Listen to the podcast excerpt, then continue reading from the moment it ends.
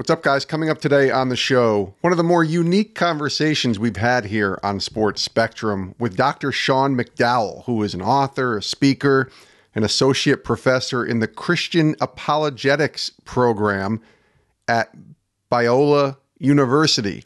He's also a big sports guy, a big basketball guy. He actually played college basketball at Biola University and was captain his senior year on a team that went 30 and 7. Now, Sean, when you follow him on social media, he talks a lot about apologetics. He's not afraid to get deep into the weeds in discussing things of faiths, particularly Christian faith in Jesus. Now, this conversation isn't going to go too deep into those weeds. We're going to talk a lot of sports with Sean, but this guy is a fascinating individual. When I found out that he was available and I was able to get him on the show, I said yes. I just thought this is going to go in a bunch of different directions, and I'm all in on this. So I think you guys will really enjoy this conversation with Dr. Sean McDowell. It's coming up in just a moment here on Sports Spectrum. First, I want to tell you about our Sports Spectrum magazine. We talk about it all the time, but we're so proud of the magazine and the content that is inside this periodical. You need to order it. It's perfect for the kids, it's faith filled, it's family friendly sports content. Where are you going to get sports content today that you can show those kiddos and not worry about language, not worry about inappropriate content? Sports Spectrum's magazine is just that. It's also a great way to share the gospel with someone who might love sports. So you can subscribe right now to the Sports Spectrum magazine. You can do it over at sportsspectrum.com. When you subscribe to a one year subscription and you check out, use the code podcast15, podcast15, and you'll save an additional 15% off what's already a very discounted price and a very affordable price for our Sports Spectrum magazine. Again, podcast15 is the code, podcast15, and save 15% off a one year subscription to the Sports Spectrum magazine. You can subscribe right now at sportsspectrum.com.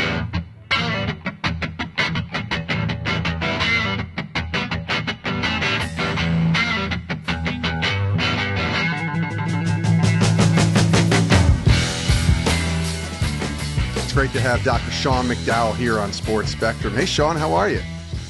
Jason, I'm actually doing really well. I appreciate you asking. It's a treat to be on. This is going to be great. I didn't know all of the sports connections when I actually reached out to you initially uh, to have you on the show. And then I just kind of perusing, doing my research, looking at your Instagram, and I'm like, this guy, he's a big sports guy, very big basketball guy. And you played college basketball at Biola. So I'm guessing, let's start there. Basketball, a big part of your life, I would say, Sean McDowell, especially growing up. Yeah, I remember being in junior high in seventh grade, going out for the basketball team. And I saw these two players ahead of me, and there was something about the way they moved, the way they jumped. I was just enthralled with the game. And then I started watching the NBA. I watched the movie Hoosiers yes. and was just hooked. And at that point, even though I was a much better baseball and soccer player, I mean, I'm five foot nine. I just loved the game and grew up in the 90s, of course, watching Jordan, even though at the time the Suns were my favorite team, mm. and was just that guy who kind of scraped all the way to play college ball. Probably at best was an average Division two point guard, but I played and I loved it, and I've continued to coach ever since. And now, actually, my son is playing at Biola for the same coach that I played for. And my wife played college hoops. You know, our family, we love sports. I'd say so. You mentioned Hoosiers. So you and the, you and I are probably the same age. I just turned 50 uh, a few months mm. back, and I got to go back in late October, early November to Knightstown, Indiana, which is, I'm wearing wow. the shirt, happen to be wearing it today. This is the gym where the movie Hoosiers was filmed. And they restored it, and you can go into this place. It's free and shoot hoops for as long as you want. Do a little tour. Oh. They take you down. I mean, Sean, if you ever get to Indianapolis or Indiana anywhere, take the drive. It's only 40 minutes from downtown Indy and go see the Hoosier Gym because that movie to me probably sounds like you too. It was really transformative as a as a young man, just growing in his in his interest in sports. I'll just say anybody who didn't grow up at that time and fall in love with sports or basketball probably can't relate to how meaningful that movie was. My wife and I quote it, we talk about it. I kid you not, if I walked in that gym, I literally might get a tear in my eye. It was just so meaningful because I grew up in a small town in the mountains and just had no open gym to go play in. I just was shooting out there like Jimmy all alone on my own court, just dreaming about it. So I would love to go to that court someday.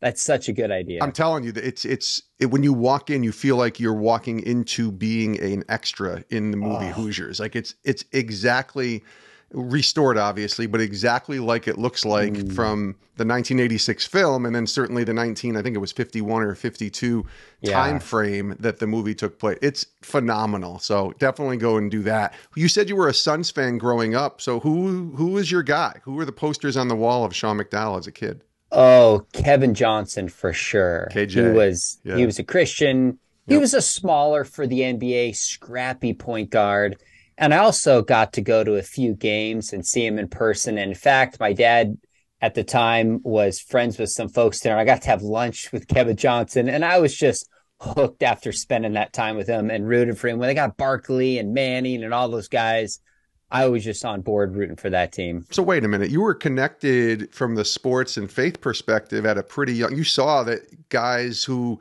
you were your heroes, if you will, but could live out their faith because that's what the show is about, right? Sports and faith. You saw that at a pretty young age.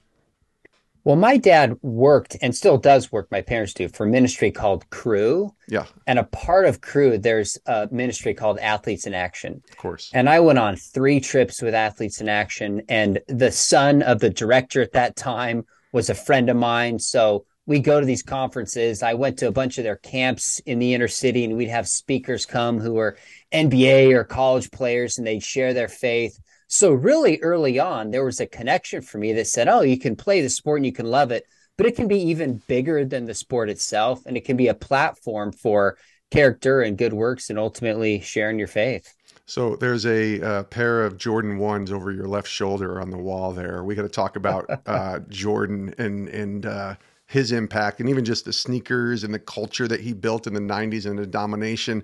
Are you you're not just a fan of or we're a fan of the Suns. I think you're a fan of the Spurs now if I'm reading correctly on your social feeds, but you're a fan of the NBA.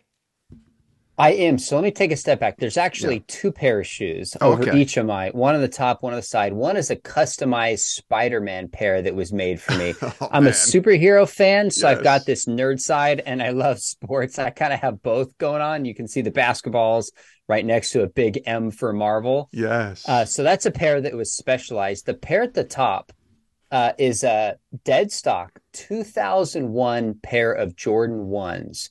Now, I was speaking at a conference in about 2019 and talking about Gen Z and how they connect with different brands and Nikes. And this guy walks up to me and he says, he goes, Hey, what shoe size are you? And I said, I'm a 10. Why? He goes, I just curious, walks away. I came back after the break, sitting on my, uh, on the podium was a pair of Kobe's, oh which gosh. interestingly enough was the day before Kobe passed away. Very interestingly. Yeah. Second, this dead stock Jordan ones. So I go home. I didn't know this time. I show them to my son, who's like a reseller. I'm like, yeah, I'm going to try these on. He's like, Dad, you're crazy. They've never been tried on. I see how much these things are worth hundreds of dollars. And I put them there in part to remind me to be generous because this fellow didn't have to. And he was incredibly generous and sacrificial with me. And so when I look at those, not only do I think they're cool, but uh, they also remind me to be generous with others. And by the way, my son said to me, he's 19. He goes, Dad, he goes, I want you to wear those one day. I said, okay. He goes, the day I get married, wear those shoes and then never wear them again. I said, you got it, buddy. Wow. Does he have a girlfriend? Are we even close to talking about this wedding? Well, he's 19. He does have a girlfriend, but we're, we're going to hit the brakes a little bit on that one but in due time, it just shows that sports and shoes and all these things can have so much more meaning to people which is why I love what what you do on the show. Yeah, it's such a cool thing. I mean, I'm a, a, kid of the late 80s and into the early 90s. I graduated high school in 91 and I just loved mm. The nostalgia. I mean, when COVID hit, yes, it stunk for so many people. For me, I got to stay at home and work at home like I normally do and then watch the Jordan documentary uh, The Last Dance. And mm. I have to imagine for you watching that, uh, I don't know, I I was so moved by it and reminded of that period that I went and bought a pair of Jordan ones because I was I was like I'm going to get a pair of Jordans because I got nothing else better to do. So I don't know what it is, Sean, but something about just the mm. nostalgia side that connects us back to to our youth.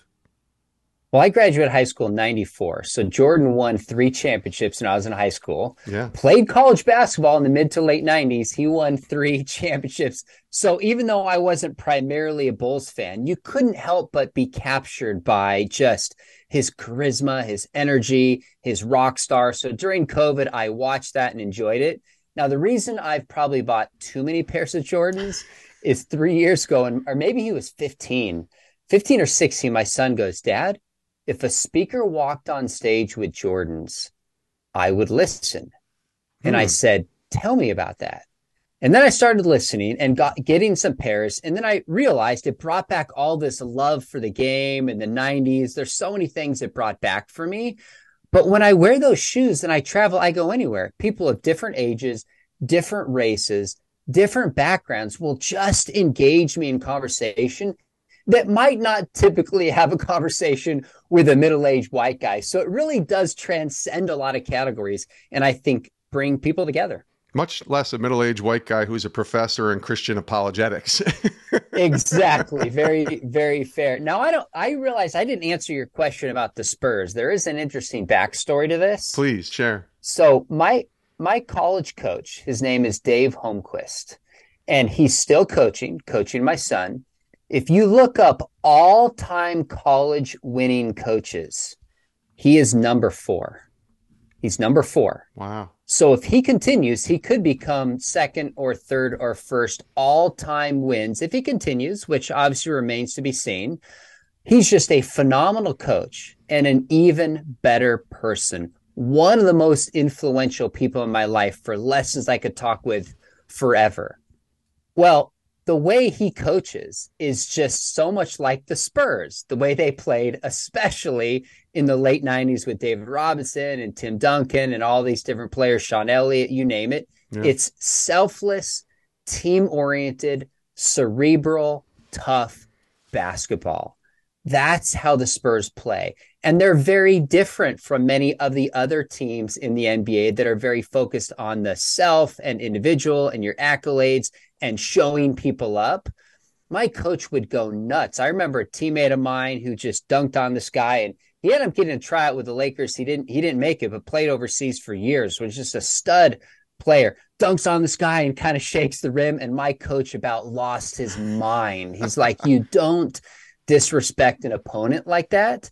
And that was just built into me. Team ball, play hard, be smart, play defense. I mean, I go watch my son practice today, and he's still doing the fundamentals of like boxing out, ripping the ball through, Mhm. defensive slides, and it wins games. So while I'm playing for him, I'm watching the Spurs at that time play that game, and I just kind of fell in love with them. And of course, now with Wembanyama, I was watching the game. You know, recently they play all all the time now. It's like this guy's incredible. Yes. You know, they're coming back. So I'm not from San Antonio. I'm from Dallas, but I just like the way they play.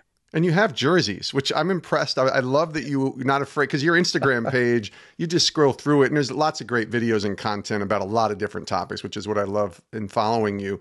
But every so often, there's something on there, and I'll see you wearing a jersey. And you had one, I think it was a video that you had back in August, the top five worst NBA prospects in the Bible. And your number one worst prospect was King Saul. I, where did your mind go to even come up with that one? Oh, that actually took me a while. When I got the idea, I did one on the top five best prospects from the NBA. Okay. Who was number one for I'm that? like- was it Jesus, I presume? Well, I walked through like David, who's a sharpshooter, you know, with the five stones, nails them. Then I walked through Goliath because of his size. And then somebody's like, wait a minute, you're going to have David and Goliath be teammates. What about chemistry? I was like, yeah, I didn't think about that one. You've got Samson. And then at the end, I'm like, of course, if you didn't see Jesus coming as number one, you got something coming, right? If he can walk Yeah. on water, he can walk on air. He, if you need a big shot, he's gonna have the miracle shot, right? You got to end with Jesus. Yes. So then that one did pretty well. People liked it. I was like, I got to think of the five worst NBA prospects. So I'm like, okay, you know, the blind guy before Jesus healed him, he can't see. I don't want to pick on people with disabilities, but it's going to be really hard to play basketball if you can't see. Yes. You got to go with uh, Zacchaeus is just way too short, can't get his shot off. And then I started thinking about King King Saul. I'm like, wait a minute. He looks the part. He's taller than everybody in the land, but when it came to the pressure time, he cowered mm. and he actually caved. And there's a pun with that one because he goes and hides in a cave. Right. And so it's just a fun way of incorporating basketball with some biblical ideas. Well, again, it's it's facilitating using sports as a way to facilitate conversations of faith, which is all that we're about. How have you seen just over the years, especially when you travel, as sports being a great platform to point people to the gospel? Well, I think in a couple ways. Number one, if I'm wearing an NBA jersey or wearing Jordans, I can just strike up a conversation with people. And many times, if you start there and you listen and you engage, it can start turning towards gospel and spiritual type conversations. There's a way to do this. And I'm always looking for spiritual type conversations. The other thing is just when I speak and when I write, I mean, people relate to sports illustrations. They just do. I mean, there's even some in the Bible, like Paul talks about running the race of faith. Yes. He talks about the value of physical fitness in terms of the body. But of course, that pales in comparison to spiritual fitness. So that's built within the scriptures itself. So I just find, you know, there's some people that aren't going to connect with sports. So I try to not just use sport analogies but it's really hard to avoid it when my favorite movies, my favorite way to spend my time, what I enjoy doing is just tied to sports. And so I think people relate to the courage, the teamwork, the failure, how you deal with discouragement, how you deal with loss. There's just spiritual principles all over sports. We're talking to Dr. Sean McDowell here on Sports Spectrum. He is a Christian apologetics associate professor at the Talbot School of Theology at Biola University, and of course, tons of great content on his YouTube channel and on social media. Sean, I needed to ask you about your son. You mentioned that he's following in your footsteps and playing college basketball. How are you as a dad watching your son play sports or any of your kids play sports? For me, that was a struggle at first, and then I was much better. But I got really excited and and a little nervous and even a little too animated sometimes with the referees when I watch my daughter play volleyball or softball. How are you watching your kids, as particularly your son at Biola, playing sports? Well, it's going to depend on their age and it's going to depend on the sport. So my daughter plays high level volleyball. She actually also wants to play at Biola, but I realize I don't really know that sport well. I've learned it. Yeah. But I just kind of watch and observe and I realize other people are smarter than I am. but the problem with my son when he's playing in junior high and high school would have certain coaches. And I'm watching this because I've been trained by one of the best coaches ever and by the way, my coach's coach in college, Don Johnson, was an All American for Wooden. Wow. And is yeah. one of the leading junior college, you know, winners of all time at Cypress College. He was my assistant coach. So I've just had these brilliant coaches pouring into my mind. So I run out of patience with incompetence and poor coaching. Yeah, me too. And uh, but and, and that's frustrating. But when there's a lack of character that's built in, that actually makes me more angry when coaches allow players to just talk back and disrespect opponents and play dirty. Like I just can't contain myself. Now, my son in college, I played for the same coach. And anytime I have the thought, I'm like, wait, why isn't coach doing this? I pause and remind myself that I have officially zero college wins and he has over a thousand and knows exactly what he's talking about and exactly what he's doing. So I have full confidence that he's going to have to earn his time. He's playing for a great coach. If he gets minutes, he gets minutes. I'm just grateful he's on the team. I'm grateful this is something he wanted to do. He didn't want to play because he was pressured by his mom or I. He owned it and he loved it. He got in there. There were only three spots on the team. They had 12 returning players, and he showed up at a tryout and just balled out. yeah. and earned a spot on that team. So I just I can relax when I watch him play. Now, right now he's a freshman, so he's he realizes in his mind he's going to have to pay his dues before he gets real considerable time. I realize that he realizes that.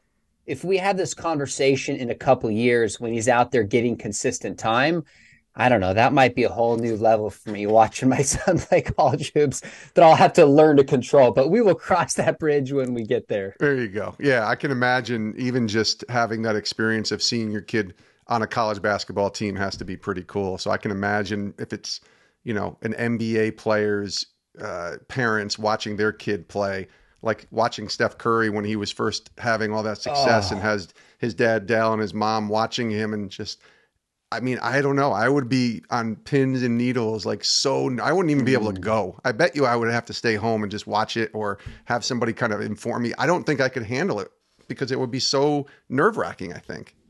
Oh, no chance. You would want to be there. well, There's I want no to be. I just feel like my nerves would that. just get too much of me, Sean. well, my daughter, they they recently won the Southern Section Division Four volleyball uh, championship, CIF. There you go. And we're driving there, and I'm looking at my wife going, she is more nervous than my daughter was before the game. I mean, my wife is probably more competitive than me. People will come watch us coach elementary, and they're like, I'm wondering who's competitive more, you or your wife. And she was super competitive, and she was just about to lose her mind going into this game but there's no chance we wouldn't want to be there. There's no chance. I know you'd want to be there with your kids. My son had a preseason game. He got in there, you know, for about five minutes and gets this and one. And I just jumped out of my seat. He makes the free throw, and the coach turns around the bench, looks at me, and gives me a thumbs up. And I'm not kidding, Jason. It was like this amazing moment where he was like bringing back to coaching me 25 years ago, proud of my son. Like it's hmm. just. Mm you just can't put those experiences in words but of course i know you get it no i get it i mean i actually we were at a uh, my wife and my daughter and i we took a trip to boston for a weekend back in august and we went to a red sox tigers game and i had a friend who wow. plays on the tigers it was at fenway mm. and it was my daughter's first chance to go to fenway to see a game and we sat right next to the mother of this friend of mine who plays on the tigers his name is kerry carpenter kerry is wow. a right fielder Guess what Kerry did in that game? He hit two homers over the green monster. Oh. But I'm telling you the story because I'm sitting next to his mother who's watching this happen and I'm thinking this has to be one of the most incredible experiences ever and she's freaking out and so excited and just clapping and the sister and the family were there and it just gave me a different perspective on wow this mm. this woman is watching her son hit two homers at Fenway Park, of all places, in the major leagues when he didn't even know if he would make it through the minors.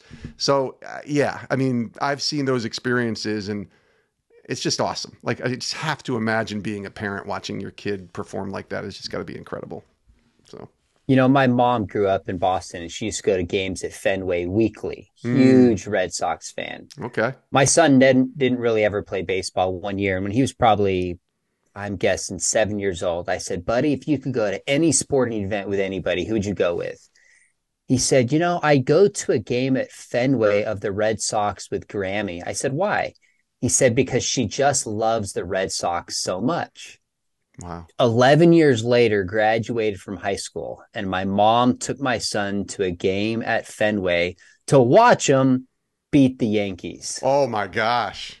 How incredible is that? Like, incredible. what a special moment between my son and between my mom. Mm. He'll never forget. That's awesome. Thank you for sharing that story. That's great. I love hearing mm. that. Hmm. That's why I love sports so much. I mean, I love Jesus obviously more than anything, but sports is just a cool way to connect us, I think, and such an awesome way to hear that story. What are your thoughts on Christian athletes, whether it's in the NBA or other sports?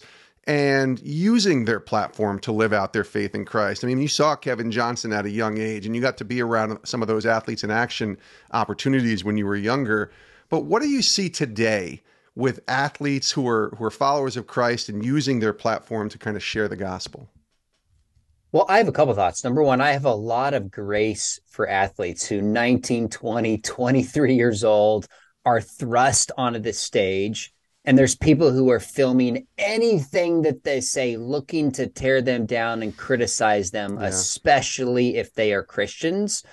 So I have grace because sometimes in my life, and I see in the church, we put athletes up on this pedestal that's just not fair. It's not right. And don't allow them to make mistakes. That's where I just have huge grace. Now, on the flip side, when Charles Barkley said years ago, he's like, I'm not a role model, I was like, too bad. You yeah. are. Yes. You've chosen to enter into this. So there is an extra element of just responsibility for any athlete and for Christian athletes. So I love to see athletes do it wisely and strategically and boldly. I mean, I, I see the influence on my son. We were watching a just a game the other day. I'm like, hey, you know, that guy's a follower of Jesus. And that gave me an opportunity to point out to my son that he loves the game, but he also loves Jesus. This is my son who's 11 years old. Mm. So I have grace for them. I also just want to encourage them. And I see some athletes doing it better than others. You know, some don't have training in their life. Right. But I, I think it's it's a huge opportunity that God has given them. And uh, any athlete that listens to this, man, if there's anything I could do off stage to help you out and encourage you and pray for you, I would do it in a heartbeat because I know there's a lot of people that want to tear you down and criticize you. And I grew up in a family with a famous dad at the time, was one of the most recognizable Christians in the world. And I saw him navigate some of those kinds of challenges just with a lot of wisdom. And so if you're a Christian athlete, go for it. We're proud of you. We appreciate you. Keep it up. Know that you're loved and we're here for you, cheering you on. Yeah, nobody we aren't meant to be worshiped. Obviously, God's the one that we want to worship, but that's what happens. I, I find myself as a fan, I have to remind myself because I was that 12 year old kid who worshiped, if you will, Larry mm. Bird and Darryl Strawberry and my heroes as a kid. And I have to remember that these are humans. And now that I've met these guys and spent time with them and interviewed many of them on this show, you realize these are just people and humans aren't meant to be mm. worshiped. And it's really, really hard to not buy into that identity of understanding that you are being judged right or wrong for what you do. And that's completely the opposite of the gospel. I don't know. I'm just curious your thoughts, Sean, on just that the idea of, of fans, whether we're Christians or not, rooting for these guys and putting them on pedestals and I don't know. I feel like we take sports too seriously sometimes too in the way that we worship these guys. Well, so my concern is we do this in the culture, right? This is obvious, but we also sometimes do it in the church. Yeah. So as soon as anybody with a big platform, especially an athlete, comes to Christ, give them a book deal, put them on stage, interview them. It's like, whoa, let's slow down a little bit here. This is exciting. Let's celebrate somebody's conversion to faith but let's give them time to grow and mature and develop in the faith and not just so quickly play the script of the world which when we do that can kind of communicate the idea that we idolize this position more than somebody who is in another position. And i'm not sure how christian of an idea that really is. So i can't control anything the church uh, the culture does about idolizing athletes. That's not going to stop in american culture the church, I think we should slow down a little bit and not play by that same drumbeat. And like you said, you know, a lot of people just love the sport and mm. they love to compete. That's why they're in it and that's why they're playing at this high level. But that's such a great reminder for young people who are coming to faith that we see, you know, maybe we see a video on Instagram of an athlete that we know and we'll put those out there because that's what our our platform is with Sports Spectrum is to let people know who are these athletes that are loving Jesus and mm. and trying to follow the Lord. But we have to remember that I mean this is what you do, right? With apologetics, we have to let these these guys and gals. I know for me, if you had interviewed me the day I fo- started following Christ when I was 27 years old, I, I, I mean it would have been bad. It would have been just a disaster because mm. I didn't know what I didn't know, and I think that's part of what I, I'm guessing why you're so Uh, involved in the work that you do is because it's it's helping us understand why we believe what we believe. That's my heart and that's my passion. When you mention that I teach apologetics, there might be some folks thinking, "What on earth is that?" it has nothing to do with saying you're sorry for your faith. Right. We have a program in apologetics at Biola, where I teach.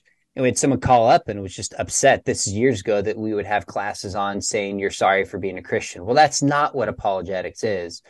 First Peter 3:15 says, Sanctify Christ as Lord in your heart. Always be ready with an answer, but give it with gentleness and respect for those who ask. Mm. Now, the word reason or answer or defense in English in Greek is apologia, hence the term apologetics.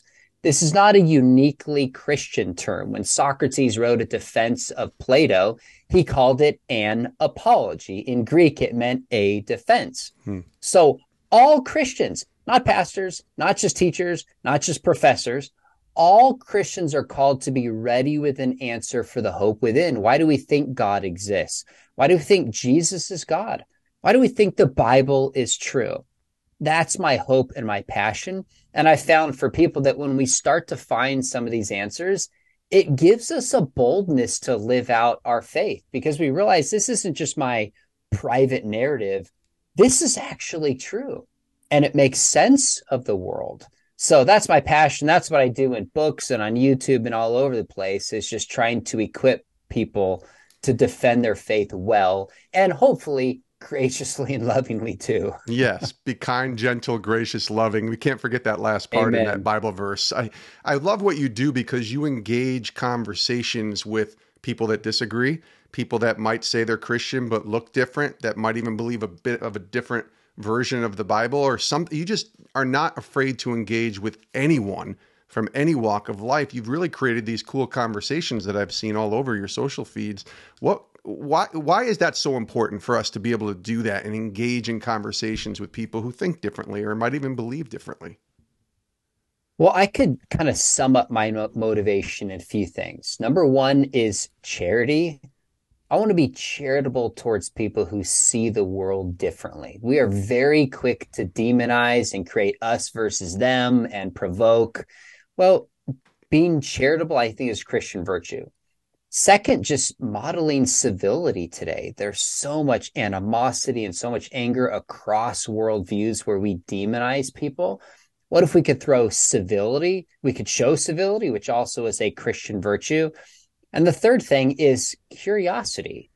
I'm just a curious person, Jason. I'm interested in what people think, yeah. why they see the world as they do. I'm not threatened by people who see the world differently. If they know something that I don't know, well, hopefully I'll have the humility enough to change my views and adopt and follow what's really true. So, I really what I do in many ways is I'm trying to mentor for Christians that there's people in model for Christians and mentor them that there's actually a lot of people who are spiritually curious. Yeah. You might have a teammate you might have a neighbor, you might have a coworker, a family member in the right time and in the right place. If we ask thoughtful questions, if we really just listen to what people are saying and hear their stories, it's amazing how many people want to talk for one. And second, how many people will say, you know, you've heard me out. Tell me your story. Why are you a Christian? And then you get a chance to share. So there's a time for a prophetic voice in culture. There's a lot of nonsense, and we need people to stand up and say that's wrong. And we need people involved in the political arena. Hmm. That's not primarily my lane. Right. I want to just reach out to other people, humanize them, listen to them, hear their stories, and if they're open to it, talk about why I'm a follower of Jesus and the difference he's made in my life. And I think it's especially powerful today in our cancel culture you say one wrong thing, and this happens on both sides of the aisle. Mm-hmm. And the mob of cancel culture is going to come after you. Well, the very thing cancel culture lacks is grace and forgiveness. And yet that's the roots of the Christian faith. So what if, what if we can lead by just showing grace to people uh, I think we have a pretty powerful opportunity to do so today. Mm. And it's also countercultural. Yeah, very much so. And we need it more than ever, I think, to be able to welcome people to the table that are a little different, believe different, think different, and have a civilized, kind, gentle conversation with them. Sean McDowell. Mm. Let me end it with some fun here. Uh, you're wearing the Marvel shirt, you're drinking the Spider Man water bottle. So give me the three or four top maybe you've already done this maybe this is even on your instagram i don't know i might have missed it but your top maybe three four five marvel movies uh, since i guess 2008 we'll say since since iron man came out well, first off, you said we're going to end with a little fun. I've had fun this entire interview, oh, just for the good. record, uh, talking uh, sports. This is, oh man, I could keep going on this stuff. I love it. Favorite Marvel movies? One of my favorite movies is actually Thor 1. Mm. I love, he's the classic arrogant fool, won't listen to his father, has to get humbled before he can get his powers back. Then, when he's finally humbled, standing before that destroyer and is willing to give up his life, then he gets his powers back and can be the real hero. There's this sense that to be a hero, you've got to be broken, you've got to be humbled. And that is a deeply biblical idea you see in characters like Peter. And then I love the scene at the end where he goes to his father, you know, maybe someday I could be a king like you. Now, the rest of the Thor movies I thought were pretty terrible, although Thor 3 was kind of funny. So I don't love the trajectory of his life. Yeah, Ragnarok was started, okay. But yeah. it started with a bang. I loved Thor 1. Yes. The other movie I really like is Captain America 2. Yeah. I think Winter The Winter Soldier, Soldier yes. is a powerful villain. And I see these things because I'm I'm I'm a thinker and I'm an apologist. You know, Captain America is a real Christ type figure in that film where his the his friend the Winter Soldier is just pummeling him. He stops fighting him. He leans back and opens up his arms, and mm. he's just like, "I'm not going to harm you. I'm going to die before I kill my friend." And I see that scene. I'm like, "Holy cow! That is just such a sacrificial act of love." So I love that movie.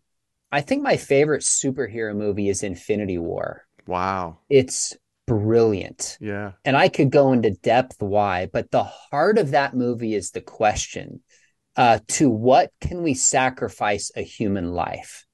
And Thanos is like, I can sacrifice half the universe and save myself. And Captain America says, we're not in the business of exchanging lives until the only way to save the universe is for Iron Man to willingly lay down his life. Of course, we see this in Endgame, but Infinity War sets it up. I think Infinity War is the Empire Strikes Back of the Marvel yes. cinematic universe. 100%. And it's a brilliant, brilliant film that asks some of the most important ethical issues of our day. Wow. Okay, so I just got to say this because I know my buddy Jason's going to listen to it. My pastor, Jason Jacob, is a giant Spurs fan, a giant Marvel fan, and he Let's will go. go to his deathbed telling me that Infinity War is the best movie and Captain America Winter Soldier is right up there as well. I wow. I side with Endgame, that's just me, but Infinity War is right there. Like those two mm. movies back to back a year apart were fantastic and just perfect and I thought it was a great way to sort of end that that phase, but uh, well, he'll he'll he'll battle with me on Infinity War versus Endgame. You liked, I assume you liked Endgame. It just wasn't Infinity War. I didn't love Endgame. Oh, when you see, open, you're just like my pastor. That's well, amazing. when you open up the multiverse, yeah. and now there's an infinite number of Captain Americas and Lokis. There's no longer any sense of urgency. Mm. It just becomes so wide. Anything becomes possible that the level of interest and what is at stake sees as being interesting to me. So I didn't love Endgame, and I thought it was actually somewhat of a disappointing climax. Although I love that in 10 years of Marvel, which is clearly moving in a direction at odds with a Christian ethic. Sure. When they get to the ultimate hero, who's the ultimate hero? Somebody who willingly lays down his life for others. Yeah. That sounds a lot like what Jesus says Greater love have no man than this, that a man lay down his life for a friend. So I like the theme they ended with, but wasn't a huge fan. No, I hear what you're saying because it's kind of gone now since Endgame into a really interesting and, and a little weird direction. And you've seen a lot of people kind of lose their interest in all the movies that have come out and all the different like you say, the different spheres and the different places and the different universes that have been created, I still watch it, but nothing has really hit in a way that's been like, oh my gosh, that's like like Infinity War or even for me Endgame. Nothing's hit really since then. So hopefully we uh mm. we find a turnaround a little bit and we'll see if that can happen. But Yeah, we, at least we lived into the, the golden age of when those movies were around. Let's just say there that. you go, there you go, and quick. raised my kids in that golden age. That's true. That's true. Real quick, you have a Spider-Man water bottle. Are you uh, keen to a particular Spider-Man movie? Oh gosh, a particular Spider-Man movie. Like the new ones recently, or maybe the older Well, ones, the Tobey Maguire ones? So it's in some ways it's not fair to judge the newer ones with the original ones when you have more technology, sure. you've told more stories and like they've improved the craft. But I'll just tell you this, I knew my wife since 3rd grade and Wow. she told me it's kind of embarrassing to admit, but she's like some of the greatest joy I saw on your face is when we went to that first Spider-Man film cuz growing up I just always dreamed like maybe they'd make a Spider-Man movie. Mhm. She's like, I turned to you and it was starting. And I wish I had filmed the joy on your face of like, yes, Spider Man's coming on the big screen. So whether that's the greatest movie or not, a Spider Man movie, I don't know. But that moment, sitting in a theater, you know, I used to watch The Electric Company Of and course. Spider Man would show up for like 90 seconds Yes. just for that scene Yes. Like kind of it sound it really does sound funny but my whole life i was just amped for a spider-man film i enjoyed that one as much as any movie probably up there with hoosiers if i'm going to be totally honest Yeah, because you're 20 something years old and you get to see this this childhood hero on a big screen finally. And it was a good movie. The first Spider-Man with Tobey Maguire was it was was very good. So I like I like your thinking, Sean McDowell. Let's uh let's end it with this. Uh, what can we promote? What can we point people towards? You talked about your YouTube page and a lot of the content on your Instagram page. What can we help you kind of promote and get people out there to check out more of your content? i appreciate that the hub for everything probably just would be my website seanmcdowell.org Okay. I've got a blog. I speak all over the place. That has a link to our podcast that we have that's audio, link to the YouTube, the Instagram, and the other social media posts, link to the books. So, bottom line is, I'm a communicator. The things we've talked about are the things that I communicate. so, if you like books or YouTube or Instagram, I don't do silly cat videos. Pretty much everything I post, I ask myself, is this going to bring value to somebody and encourage and strengthen them?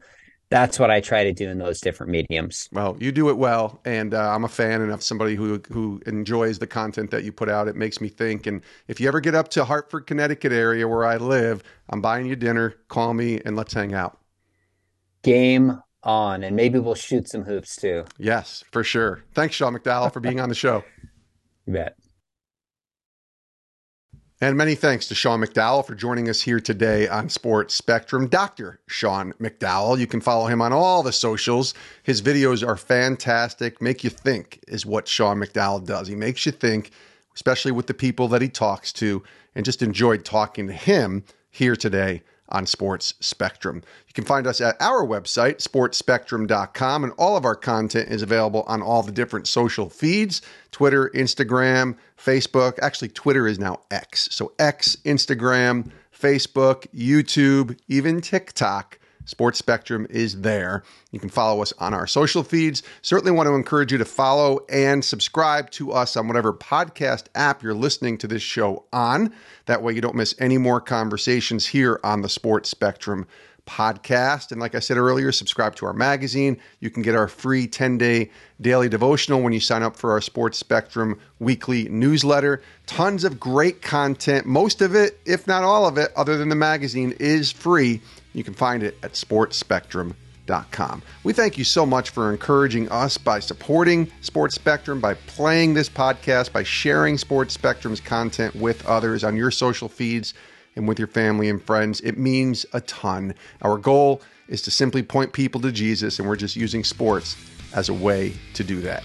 We love you guys. Have a great rest of your day, and we'll see you next time right here on Sports Spectrum.